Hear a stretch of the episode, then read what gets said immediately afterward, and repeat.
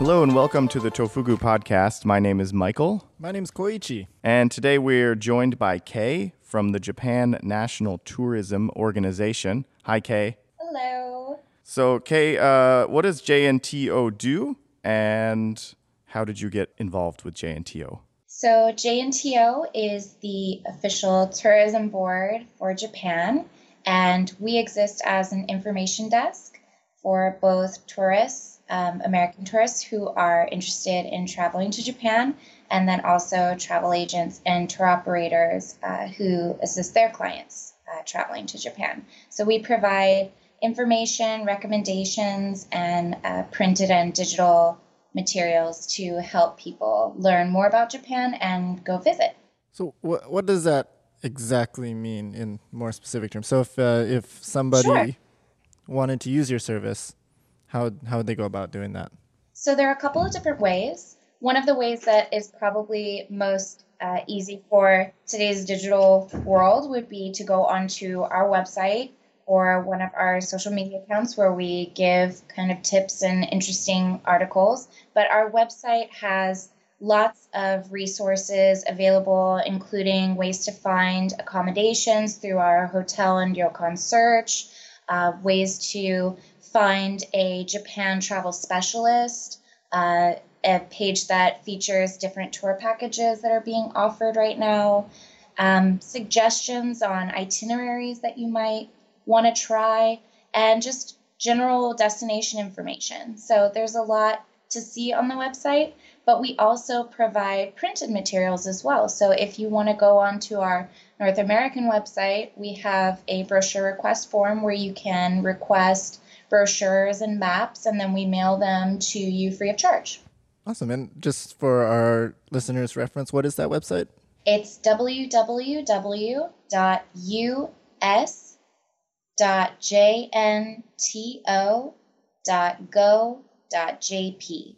Cool. And we'll put that down in the description as well. Yeah. So go.jp, that's a government website, right? Yes, it is a government website. Okay. So this is like the official word from Japan on Japan. So how are you guys associated with the government? Sorry to interrupt you. No, not at all.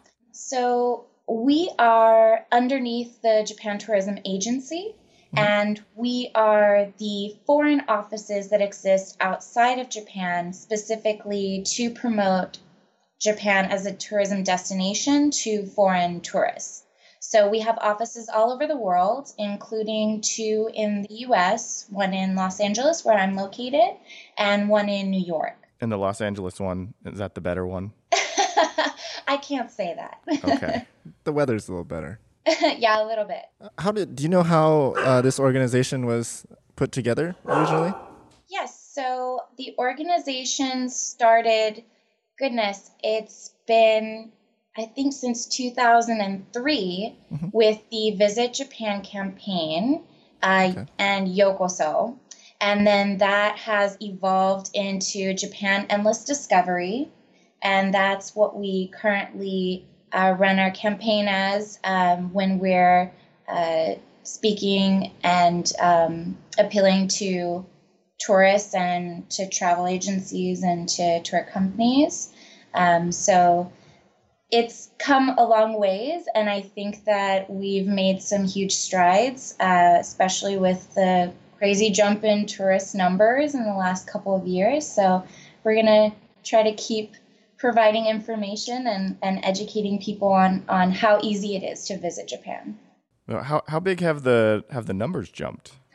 So in 2015, there were 13.4 million visitors to Japan, and that was a groundbreaking, record-breaking year. And then the following year, in 2016, we actually saw 19.7 million tourists from all over the world. So we had a really crazy, I think it was like a 40% increase. And we had actually set a goal for the 2020 Olympic year of 20 million tourists, and we almost hit that goal 4 years ahead of schedule. So our prime minister has graciously upped that goal to 40 million by 2020. So we kind of have our work cut out for us. Thanks, Abe. Yeah. Way to be. That's great. That's funny how she reached the goal and they're like, oh well, it's like asking for budgeting money, right, in a big company where if you don't use it all, there's like, oh, you don't need it next time. Mm-hmm. We'll give you half. Right. Or Abe. Well, the main reason we wanted to have you on because you are the voice of Japan, on where to go in Japan. And I'll use the word Japan again in this sentence, Japan. So a lot of our listeners, they're very interested in going to Japan, or they've been to Japan either once or many times. And I think a lot of people, they kind of have this idea that Japan, of course, you have this big vision of what Japan is, but really their vision of what Japan is actually quite small. Like it's just Tokyo or it's just Kyoto where you have like the big city or you have all the temples and shrines. And sure, like people don't really know much outside of that except for like there's this pretty mountain kind of somewhere in between those two called Mount Fuji. And like, my favorite places in Japan are definitely neither of those places, to be honest.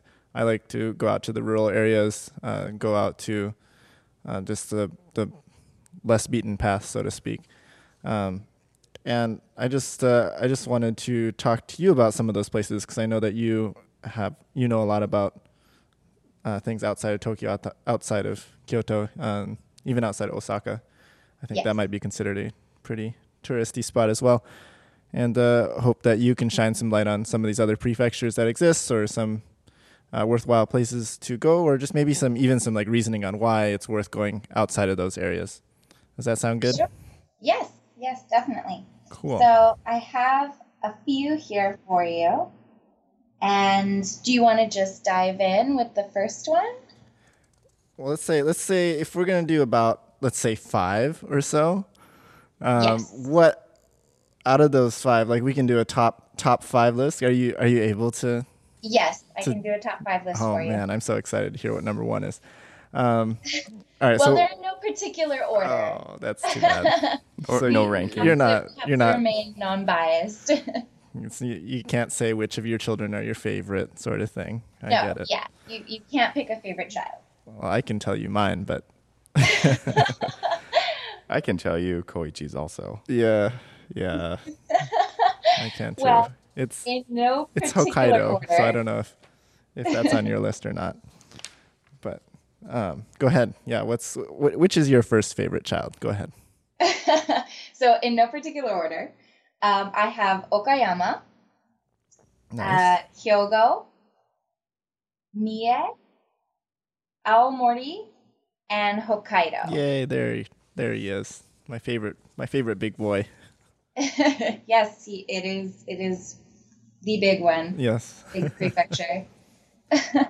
So if you want to start with Okayama, I really do like this prefecture quite a lot. What's your favorite thing about it? So I have this kind of feeling of kinship. I lived in a prefecture called Ibaraki, and there's a garden there called Korakuen. And it is one of the 3 most beautiful gardens in Japan, or the 3 great gardens. And the other ones are in Kanazawa, which is Kendokuen in Kanazawa, and then Korakuen in Okayama. So I kind of feel this little kinship with having kind of a sister bond between where I used to live and in Okayama. So Korakuen Garden is attached to Okayama Castle.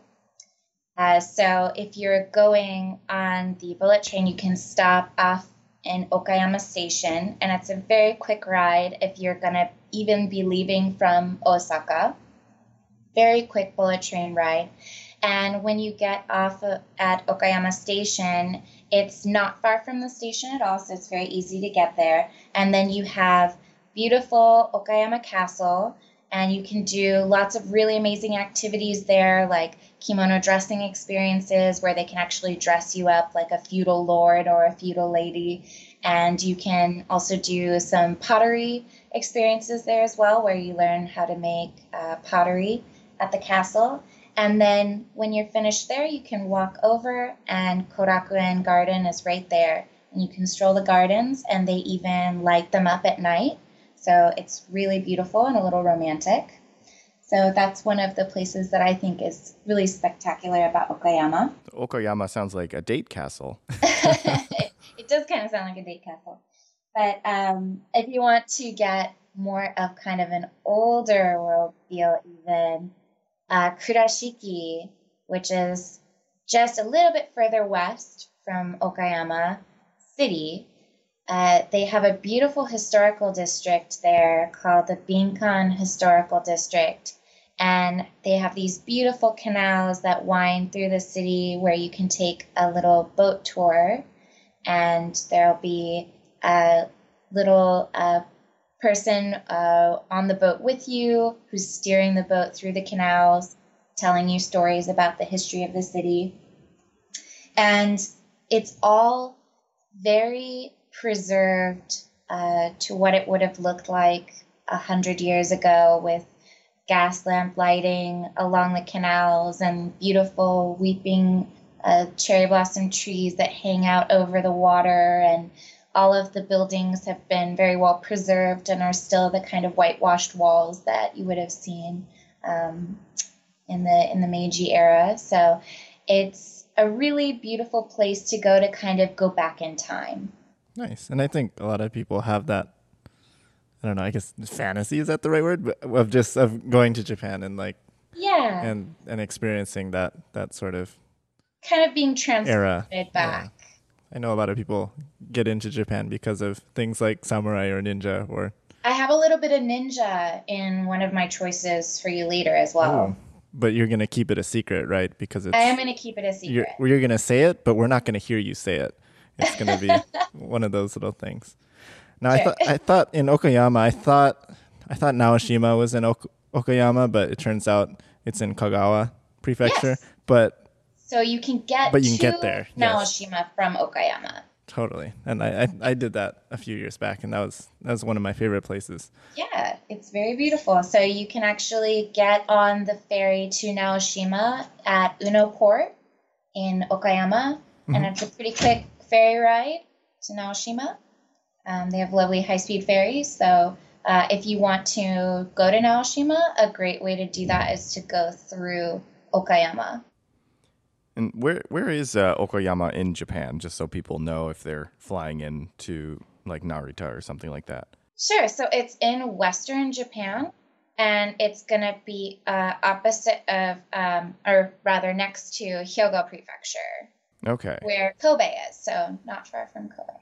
Okay, so if you fly into like a place like Kobe or Osaka, it's a little closer. Yeah, you could fly into Kobe Airport. You could fly into Kansai International Airport if you're doing an international flight, and then you can take the ferry. There's a 30-minute ferry that'll take you across from Kansai International Airport, which is actually out on the water, and it'll take you across the water directly to Kobe Airport.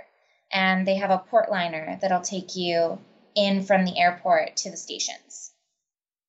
Yeah, it's very convenient. What kind of foods can you get in Okayama? Are there any like kind of specialty foods, specialty desserts perhaps? Specialty foods in Okayama, there are some really beautiful tea shops in that Binkan historical area where you can get really beautiful kaiseki meals. So, which would be those multi-course meals. And everything in kaiseki is very seasonal. It's always based on whatever season it is, so that they are bringing in the freshest ingredients. So I would say like doing a kaiseki lunch would be a really fun way to experience the Binkan Historical District. So you could go there multiple times and get different meals each time. Yeah, if you go different seasons, then yeah, you get different flavors. We're going on our date theme of Okayama. Now we can say the most romantic prefecture. You can go to your date castle and walk through the gardens, go on your boat ride, have your meal, and then go to Naoshima from Okayama. I think I can confirm Abe said those exact words. Yes. To me last time we were talking. Yeah. what's the next prefecture on the list? So the next prefecture is Hyogo. And this is the prefecture where Kobe is. And you said it's right near Okayama. So after your date in Okayama, you can go. Well, maybe it's not as romantic as Okayama. We'll find out. But you can head on over straight to Hyogo. Hyogo has a nice little population jump compared to Okayama, right? Oh. Mm-hmm. It's like probably thanks to Kobe, I'm guessing. It's becoming, it's always been a big port city, Kobe has. So now with the increase in traffic from cruises, there's been a huge tourist jump as well. Where are the cruises coming from? There are lots of different companies that do sailings in Japan, and they stop in Kobe port. So some cruises actually originate from Kobe, where you're flying into Japan and leaving for your cruise starting in Kobe. Mm-hmm. Other places may do a origination in Yokohama and then head westward. So it just depends on the itinerary. Okay, is this where you get on the STU-48 boat? I'm not aware of that boat. Okay, that's all right. We did a podcast you can check out about the new. It's just the new branch of AKB-48, which is apparently on a boat. Yeah. Oh. They only perform on the sea. Yes. Oh my goodness. I learned something new. Thank you. You're welcome. So there's no cruises that are international. Then you're not like getting on a Disney cruise from like California and like going all the way to Japan. Well, there are lots of international brands that and brands from the U.S. So like Princess Cruises sails out of Kobe. Oh, okay. Yeah. So you're getting a lot of really large cruise lines. I think. Holland America, Silver Seas, Crystal, lots of different companies that are operating all over the world. Why would I want to go to Hyogo and or Kobe? So there's a few places that I really fell in love with in Hyogo, and one of them is Kinosaki. And this is a hot spring town, and it's actually on the backside, so it's very, I guess what you call north Hyogo on the Sea of Japan side. And this area is famous for hot springs, and it's also famous for storks. So they have a legend that a wounded stork fell into one of the hot springs and was healed. And that's how the town came to be. Is that it started from that first spring that healed the stork and then spread out from there. And so you can go and stay in a hot spring hotel in a Japanese inn called a Ryokan. Mm-hmm. And from there, you can actually just hop from hot spring to hot spring in the town. And most people just walk around in their yukata or like, I guess it would be, most people refer to it as a summer kimono, but you can wear it during the winter as well. It's just kind of a more casual kimono. Mm-hmm. And you can just basically eat really wonderful food. And during the winter especially is a great time to go. And that area is famous for crab. So you can eat some really amazing crab during the winter time and then keep warm in the hot springs. So and I actually just returned from there in January, and it was beautiful. That's why you sound so relaxed right now. That's good. Yeah, it was definitely a relaxing time.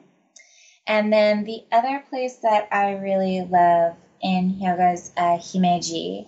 And this is a castle town, and Himeji Castle is one of the most beautiful castles in all of Japan.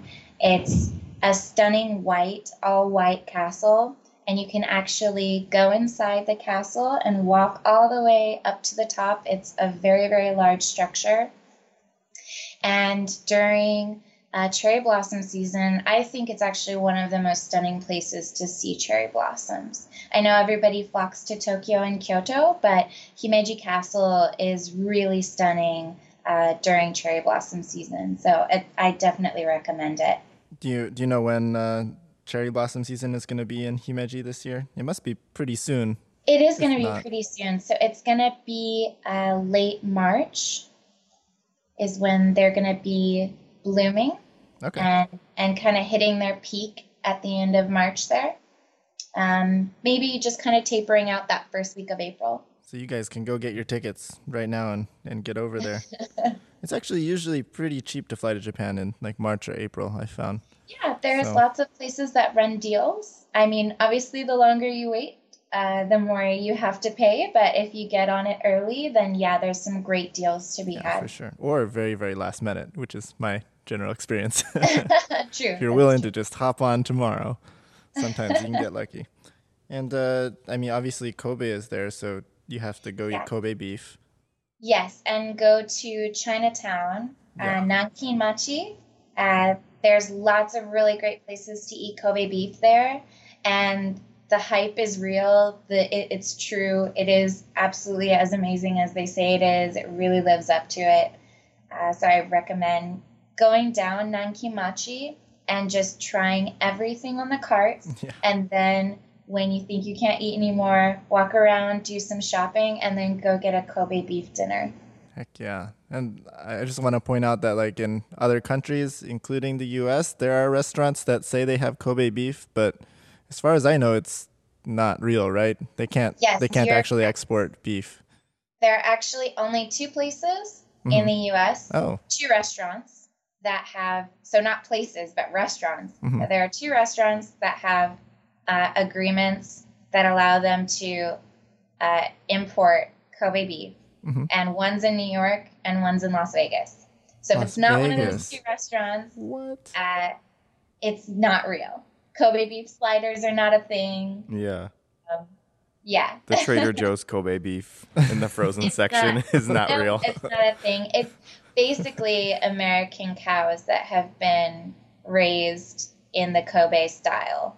In the Japanese style. In order for it to be, and actually I've had wonderful presentations from a Kobe beef rep who explained to me just how difficult it is to be certified as Kobe beef.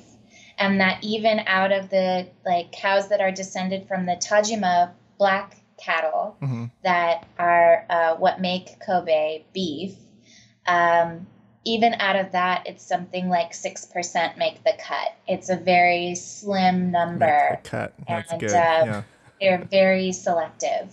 Yeah, it's definitely, well, maybe I was just hyping it up in my own mind, but like even like compared to the best beef that I've had outside of Japan, and then comparing it to beef I've had in Japan that was Kobe beef, like it's no comparison at all. Yeah, and it's the cut matters too. So you can have a cut that's maybe like a thigh cut and then have a cut that's from the back, and it's incredible the difference, and the back meat is life-changingly delicious. I'm not sure which one I had, so apparently I have to go back and do it again. Yeah. I met a guy who dealt in Omi beef, which is in Shiga, and his big selling point was like, we're number 2 in Japan. So like being second to Kobe beef was still a selling point for Omi beef. They're like, hey, you know, no one can be Kobe beef, but we're number 2. So that's how good Kobe beef is. It's like no shame being number 2 to Kobe beef. There is a lot of different beef brands all over Japan. Mm-hmm. And actually, since we're going to move into Mie, if you're okay with this transition, because it's a great transition point, Mie Prefecture has its own beef brand called Matsusaka beef, and that they claim to be number 2 as well. I think everybody I would imagine everyone is like, we're number 2. We're number 2, and with pride. But Matsusaka beef is their beef brand, and it is really incredibly delicious and very marbled and juicy. Hopefully we can make all of your listeners so hungry listening to this. I'm getting pretty hungry actually. So in Mie, this is a prefecture underneath Nara and next to Wakayama Prefecture, and it's on its own little peninsula, and it actually has hundreds and hundreds of islands that jut out from the peninsula that make up the Ise Shima National Park. So this area is really built on a ocean life, and they get all of their food, their seafood from the beautiful ocean, and they have a wonderful tradition of female freedivers, and they've been doing this for centuries, and they dive without the use of breathing equipment, and they pull up all the fresh seafood from the ocean floor, and actually collected the pearls that the area is famous for as well. Before they started cultivating them, they were actually getting them by hand. And so you can go to Mikimoto Pearl Island, which is the origination of the Mikimoto brand. And you can see their museum with all of the pearls on display. And then you can go watch the female freedivers.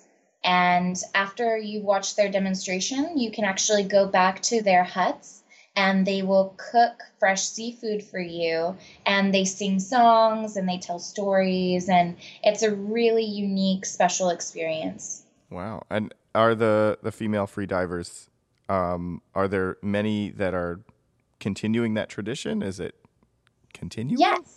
Yeah, hopefully. It is a continuing tradition. Oh, obviously, good. It's fewer people than there used to be, but they are really working to keep it alive. And it's incredible how many of them are in advanced age and still diving, because they're just so fit and healthy from the life that they've led of just swimming constantly and being out in the ocean and getting that exercise and eating that healthy diet of, fresh seafood. So lots of them are, in their 70s and still diving. And wow. It's incredible. I think we wrote about this at some point in the past. I think we did, yeah. Yeah, and I remember reading about how it's I guess just like everything in Japan, like the average age of these people is getting higher and higher as more of the kids are probably like, oh shucks, ma, I want to go move to Tokyo and become a DJ. I don't know. Yeah, that's what I wanted to ask, because actually an article we're doing in a couple of weeks is about yatai stalls and how those are kind of going that way. Move to Portland. That's over. What you got to do.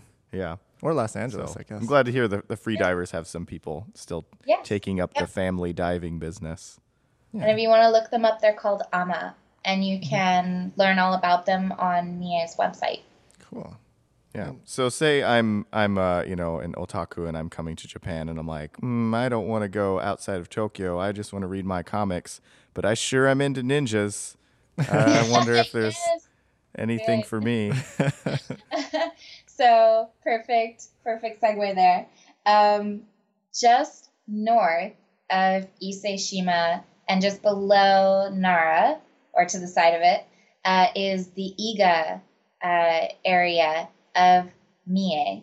And this area was a hub for ninjas, the Iga Ryu. And they were one of the leading classes of ninjas in Japan. And they still have preserved ninja houses that you can visit there. And obviously no ninjas still around today, but you can watch. You can see. Or are they? Did I crush your dreams? I still believe in them. I mean, they keep telling me Santa doesn't exist, but it's just because we can't see him. Well, you can watch ninja demonstrations, and you can take a tour of the houses and learn all about the weapons that they used and the tricks and all of their secret hiding places and trapdoors. And it's a very interesting house to go through, definitely. Yeah, I've actually been there, and it's really, really good. Yeah. It's really fun. And I rented a ninja costume and walked around. Yes. That was the only one wearing it. But you should do it if you go, because but it covers your face, right? You have to get into it. You have to get into character. It was pretty fun. The Shiga ninja, I lived in Shiga for a while, and they are the rival ninja clan was from Shiga. and their ninja village is not quite as good. So they're kind of like the Pepsi of ninjas. Yeah, yeah. Pepsi of ninjas. Yeah, and in a lot of like movies and dramas and stuff, the good ninjas are from Mie, the bad ninjas are from Shiga. Well, it's definitely an interesting place to learn all about ninjas if that's what you want to do when you get to Japan. Yeah, that's definitely, I would say, the recommended one between the two. Okay. Mm-hmm. If we're good, I would like to move on to Aomori, which is going to take us really far north into the Tohoku area. And Aomori is the northernmost prefecture on the main island of Honshu. And it is best known for apples, being one of the number one producers of apples in Japan. And then also its really beautiful Hirosaki Castle. So if you're going to go to Aomori, a lot of people love to go during the summer because of the huge Nebuta festival that they do there during the summer. And this is bringing in over 1 million people every year.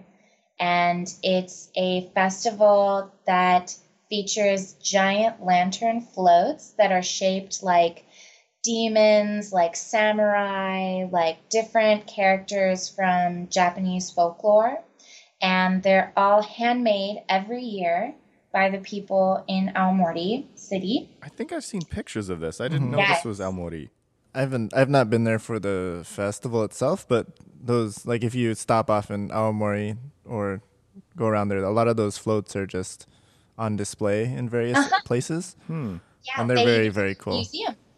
Oh, okay. Yeah. I might have seen the outside of the museum and saw, like, you know how they always have one, like, thing outside that's like, hey, if you come in, you can see more things. Mm-hmm. I think I just saw the outside thing. I was like, all right, I'm going to go eat some apples, though.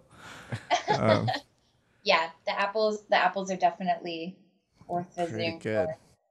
And they put them in everything, and you can even get hard apple cider. Oh, nice. The soft cream is super, super good. The not soft cream. In English, what is it? Soft serve? Soft serve. Yeah. Soft serve is so good with apple.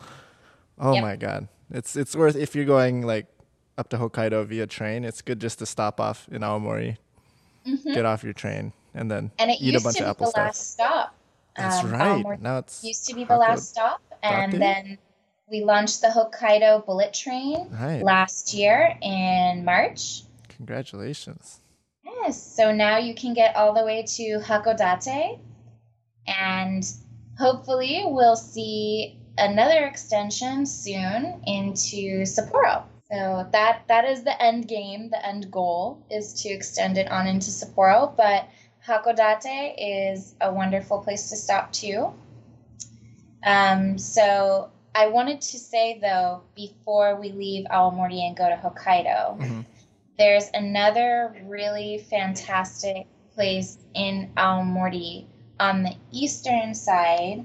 One of them is Oirase area, and this is a beautiful gorge. So if you're a nature lover, you can go to Oirase, and you can do biking trips or nature trekking. And there's lots of waterfalls and beautiful streams, and it's very picturesque, so it's perfect for photographers or just nature lovers in general. But if you go north on that same eastern side, you get to this beautiful peninsula where they have these native horses called Kandachime, and they're these kind of stout, furry little horses that Kandachime means horse that stands in the snow. So or in the cold. So if you go there, you can actually see these beautiful native horses, and they are pretty accustomed to people, so they'll kind of wander right up to you looking for carrots or whatever you've brought them. But it's really interesting, and I think most people had no idea that you can see that kind of a thing in Aomori. So if you're interested in nature, eastern side of Aomori is for you. Is this kind of like, you know, the Cat Island or Fox Village, but with horses, where you just walk around and it's like the horse Nara, maybe? Yeah, like the Nara. They're native. Well, that's deer.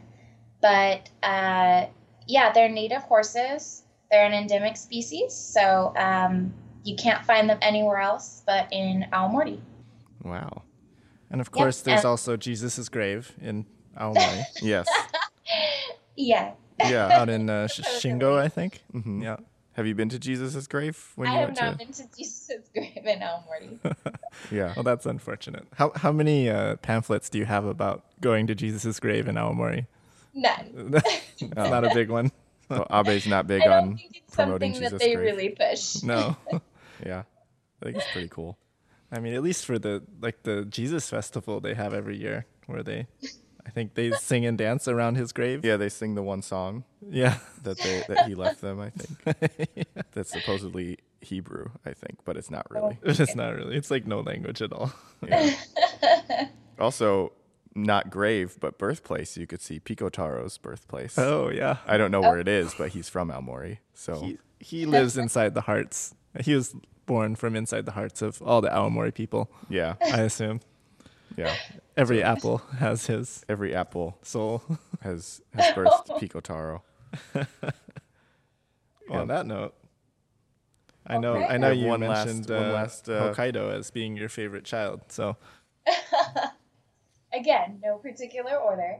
Wink, wink. Yeah, I get it. Hokkaido is our last one, and this I have a lot of weird different ways of describing what Hokkaido is like, but I kind of think of it like Montana and Vermont had a baby, and Hokkaido is it, because you have the quaint kind of dairy farm, bed and breakfast type atmosphere from Vermont, and then the wild, wide open plains of Montana. So I would say that's probably, if you picture Hokkaido, that's what it is.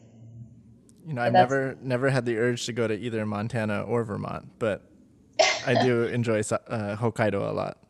Well, Hokkaido is, I think, the better of the two of them. So you can go to lots of places that highlight nature and highlight wildlife, lots and lots of national parks in Hokkaido, and really big open marshland in the eastern side of Hokkaido called Kushiro. And this is actually an area where you can see the largest migration of Japanese cranes during the winter. Some 1,000 Japanese cranes make their way to Hokkaido every year.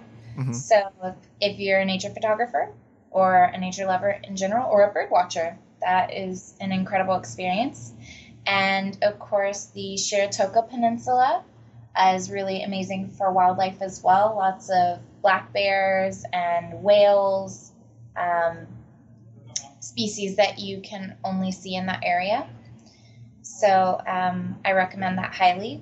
But also, you can get kind of a little bit more of like a quaint city feel in the southernmost area of Hokkaido called Hakodate, and that's, as I mentioned, the last bullet train stop for the Hokkaido bullet train. And this area was one of the first ports to open up in Japan to foreign trade. So it has a very Victorian feel to it, and it kind of resembles San Francisco almost, where they have their hills and their cable cars and their beautiful Victorian architecture, and it's right on the water, and so you have a lot of beautiful seafood, and I recommend highly going to one of the morning markets. They call them asaichi, and especially Hakodate's asaichi morning market is really fun for tourists, because you can not only browse all of the stalls and try fresh seafood, which they are willing to prepare for you right there, but you can do things like go squid fishing in little tanks and catch squid, and then they prepare sashimi for you right there. So it's definitely something that you want to go see at least once. For sure. Plus their ice cream is so good. Yeah. Oh, the ice cream is so good up there. Yes. Just like all of Hokkaido, it's so good. And then if you continue on from there, you can go up to Sapporo. And of course, Sapporo is synonymous with ramen. So you can have a nice big warm bowl of ramen. And they also have very close to Sapporo, a whiskey distillery. I know. Eco whiskey. Yeah. You're just like listing off all of Koichi's favorite things. Yeah. Basically. I named my dog after Nika. Yep. So there's one in Mie and one in, I think, Yoichi is the other. And that's closer to Sapporo. So yeah, you can do a whiskey tasting and get some ramen. And I think that's, I don't know any better way to warm up in the winter if you're not going to get in the hot springs. For sure. Yeah. And if you're not going to get in the hot springs, this is a bit of a tangent. What would you say for people who are like, oh man, hot springs, that looks so good, but I don't want to not have a bathing suit on. Like how would you help them understand that they're wrong? Well, I don't ever want to tell people that they're wrong, but well, you're helping them understand. They won't be telling them they're wrong once they agree with you. I will say, though, that there are lots of options now for people who are not excited by the idea of being naked around people that they don't know. Mm-hmm. And a lot of hot spring hotels and bathhouses make it possible for you to rent a private bath for a half hour or an hour for a really reasonable price. And then also there are lots more hot spring inns that have private baths, which are attached to the room, whether it's a open air bath or an indoor bath that is attached to a hot spring source. So you're still getting that hot spring water. And these are they're not as expensive as people would probably think they would be, considering that you're getting your own private bath. And I'm actually going to Japan again at the end of this month, and I am going to stay in a beautiful ryokan in Nikko that has a private bath on a terrace, and it's an open-air bath, and it was a very, very reasonable price. So this is not something that's only exclusive for luxury travelers. This is something that's accessible to any kind of traveler. Maybe you want to splurge a night and stay in a hot spring inn. It's the perfect way to enjoy that hot spring water without maybe kind of feeling a little bit awkward. Wow, so you're going back to Japan, and you just got back from Japan. I know. Is that part of your job? Like every other month, just go to Japan and go to these hot springs and really great places. I know you have to check out the pamphlets and make sure that they're all accurate. So you gotta go just make sure. Some is business and some is pleasure. Yeah. Mm-hmm. I do love to go visit Japan, and I always think of it myself as like studying. I go back and I go to new places and I experience things, and it only helps me be that much better at my job, which is getting people excited about traveling to Japan.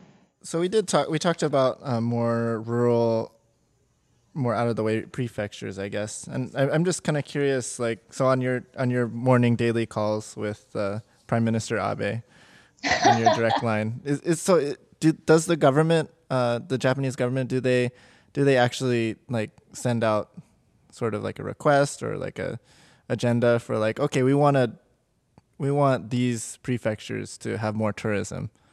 Or is it just more we're trying to hit this 40 million number, do it however you possibly can? No, I think we're definitely committed to helping to drive tourism to the areas that are off the beaten track and out in the countryside. Mm-hmm. And we work with other municipalities in order to achieve this goal. So we're working together with different prefectures to help them gear their message towards American tourists and and understand what it is that we travel for, because we travel for very different reasons than Japanese people do.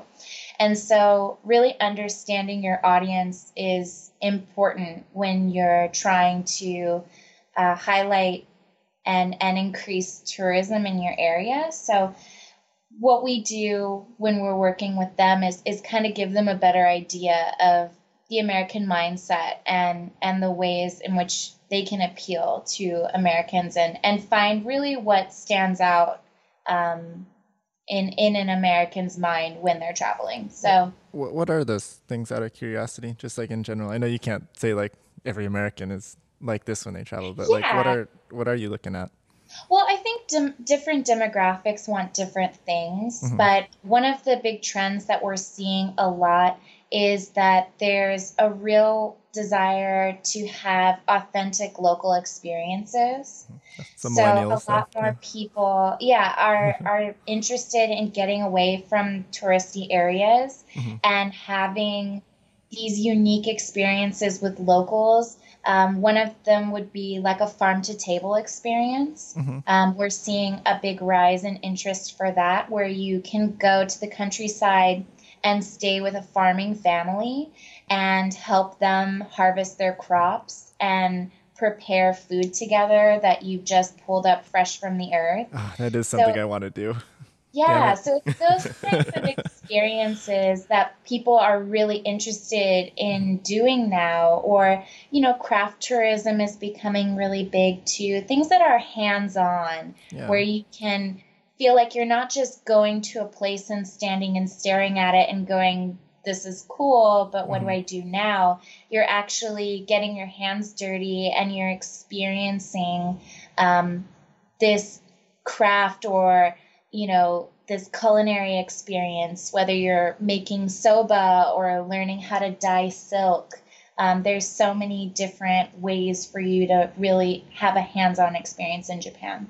And where can people find these experiences?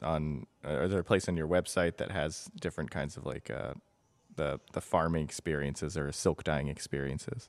Yeah, so on our website we have lots of different categories where you can, experience gastronomy, or you can, experience maybe an outdoor activity or a craft activity, and we'll give suggestions. If you're interested in the silk dyeing, you can do that very easily from either Kyoto or Tokyo by going to Kanazawa. Right. And this is probably one of the best places for craft tourism. So, but yeah, we have lots of different itineraries available too, and activity suggestions. And then of course, you're always welcome to give us a call or email us, and we can give you suggestions of those types of unique experiences that you can have in the places that you're interested in visiting. What do you think has been driving a lot of the new tourism? I know you're saying the numbers keep going up. Like, do you guys have an idea of what's causing it, or is it just kind of like, oh, that's so nice, it keeps going up, but we don't know what we're doing to make it go up? Well, we're definitely trying to understand in every way possible the reasons why tourism is going up so incredibly rapidly.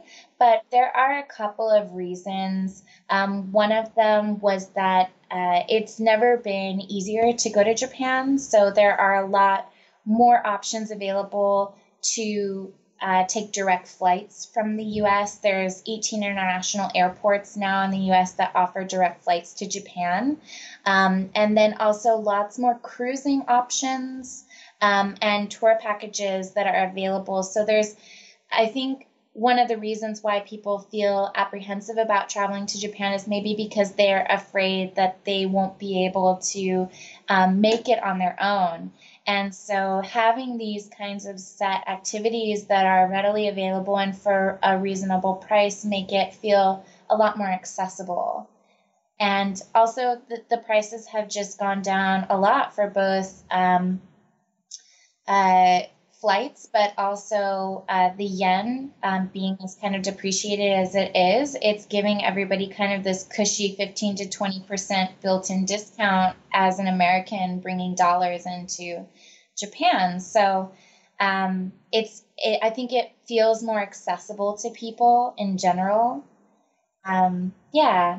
And I always hear people say, oh, Japan's on my bucket list. It's on my bucket list. But I think a lot more people are realizing that it doesn't have to stay on the bucket list. It can come off the bucket list and become a reality, and really easily too. Yeah, it's very safe. It's easy to get there. There's exactly so much to do. I think people still have the perception, which is kind of true, that people don't really speak English, but a lot of signs have English on them, and people are definitely willing to help out even if they don't speak English. Like, exactly. I don't know how many times I've seen like just some random person taking some other random tourist just like completely all the way to their destination for no reason at all other than they're being very nice.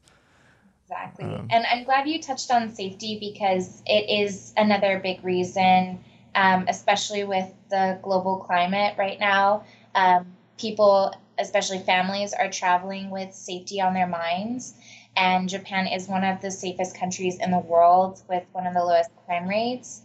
So it's fantastic for families and also for solo female travelers, which is really just the numbers are soaring for women traveling on their own and getting out into the world and experiencing things independently. For sure. Yeah, and if you could just, on your call to Abe tomorrow morning, just let him know that he needs to kind of reform how people learn English so that, maybe in 15 years, people are better able to speak English after spending so many hours and hours studying it, then that would be great. Mm-hmm. I'd appreciate it. I mean, I would call him, but he doesn't answer my calls. So, yeah.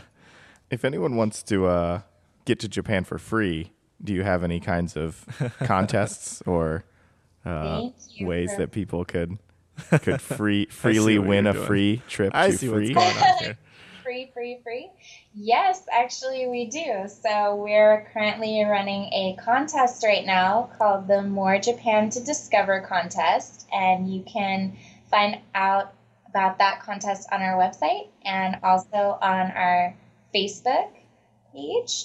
We post quite frequently about it, so it's easy to find. And basically, what we're trying to show is that there's much more Japan for you to discover beyond all of the better known places. And so we have a wonderful list of 6 UNESCO World Heritage Sites all over Japan. And you just go through the list and learn about the place and figure out which one you want to go to yourself, and then you enter, and you could win a free trip to go to that UNESCO World Heritage Site.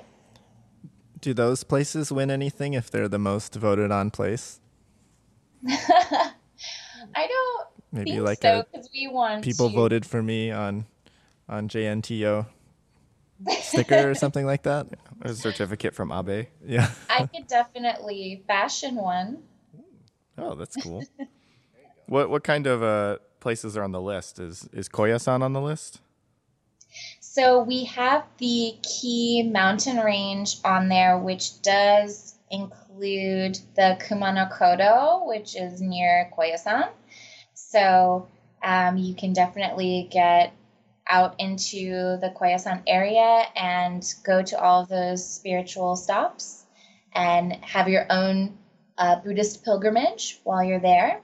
But we also have the Shiretoko Peninsula, which I spoke about earlier in Hokkaido, that has beautiful wildlife. And one of the ones that I think is really interesting is Yakushima Island, which is in Kyushu. And it's actually the inspiration for Princess Mononoke. So if you want to go to that beautiful magical forest covered in moss, you can actually do it. And if you want to preview that forest before you go, we wrote an article on it with a bunch of pictures. Okay. But they're kind of like spoilers to a movie. So maybe you should just go. Yeah. Maybe. Yeah, that's really cool. So pick a cool place, go to a cool place. Yeah. That sounds like a great... I like how you guys didn't pick the the big hitters of UNESCO sites. Yes. Japan has a lot of sites, and people already know like the Mount Fuji's and the whatever else there is. Todaiji, I assume? Yep. Todaiji. Someplace in Nikko. Tofugu. Yeah. So like you're trying to get to 40 million, and how many you have until 2020 is the executive order from Mr. Abe. And so how are you guys going about getting from, because you're being asked to basically double your numbers from 20 to 40 million, when before I think it was like the jump was supposed to be like from about 15 to 20 million, I think you said. Yeah. So how are you guys planning on doing that? Do you have a plan? So, or?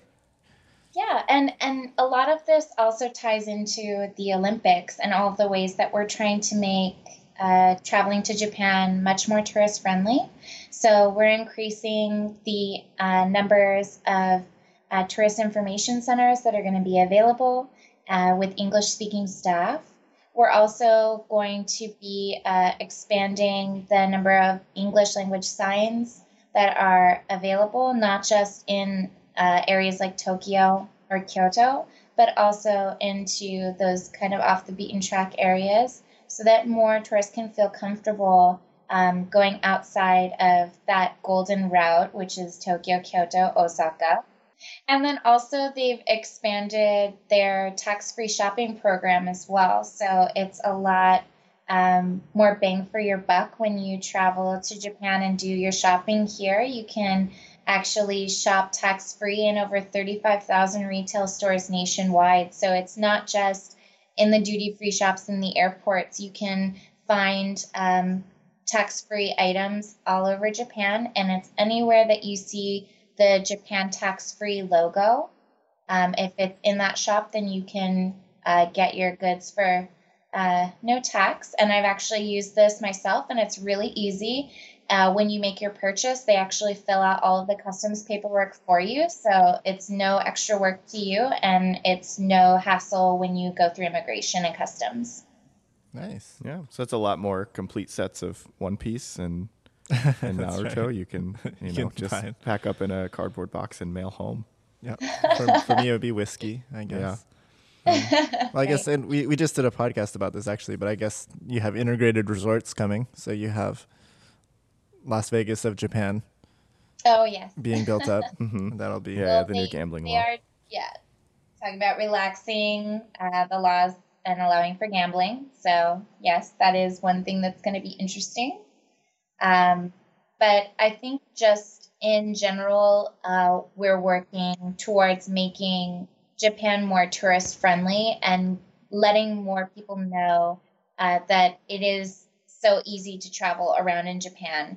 And, you know, things like the initiatives for tourists, like the Japan Rail Pass, it's such a good deal for your money. Yeah. And you can see so much of Japan with that pass. So it's things like that we're just trying to make more of Japan accessible to foreigners. Yeah, it really is one of the most easy places to get around. Like, I feel more comfortable getting around Japan than I do here in the U.S. There are some things that, like, take a little bit to understand, like how the train schedules work and how to know which direction the train is going. But once you figure it out, like after missing your or going on the wrong train one time, you're pretty good to go, and it's so easy. You can learn like a few best practices. It's like a pretty not steep learning curve. But the great thing is even if you do have some difficulty, you'll always be able to find a really helpful staff member who can explain it to you or even lead you in the direction that you need to go. So you don't have to worry about getting lost or getting confused. You can always ask for help, and there'll always be somebody who will be friendly and accommodating. Yeah, for sure. Or hit that help button on the train ticket purchase thing, and the little man will come out of a door in the machine. Like, exactly. Yeah. Yeah. You can go to Koban. Yeah. Ask people for help there. If you go to a Koban, they'll always have helpful information for you, and give you directions. Japan's also one of the only places that I feel like the lost and found system actually works. Yeah. Mm-hmm. So if you do lose an article, you're probably going to get it back and in the same condition that you lost it in. The same amount of cash that was in your wallet as before. It's incredible. Yeah. So I guess to boil down this takeaway, you know, for everyone who's listening and they're like, I don't know if I should go. It's hard. It's like, just go. It's not easy. Easy. Just go. Mm-hmm. Take the plunge. Yeah. I have friends that I'm speaking as if I'm speaking to these friends, because I have friends who are like, I don't know. I'm not sure. And I feel like just shaking them and just being like, grabbing them by the collar and just being like, it's easy. It's so easy. Just go. Yeah. Man, 40 million people. I'm so happy to have so many friends that have come to me asking for help because they're going to go to Japan. So I think the tide is turning. I think a lot more people are realizing that it is easy to go. I hope 20 million more people think that way for you guys by 2020. Mm-hmm. Maybe like, I don't know, if we have any ideas for you, like maybe 20 or 30 more Geely museums might help. Yeah. That might do it. That might put you just over the top. Yeah. Casinos are gonna help.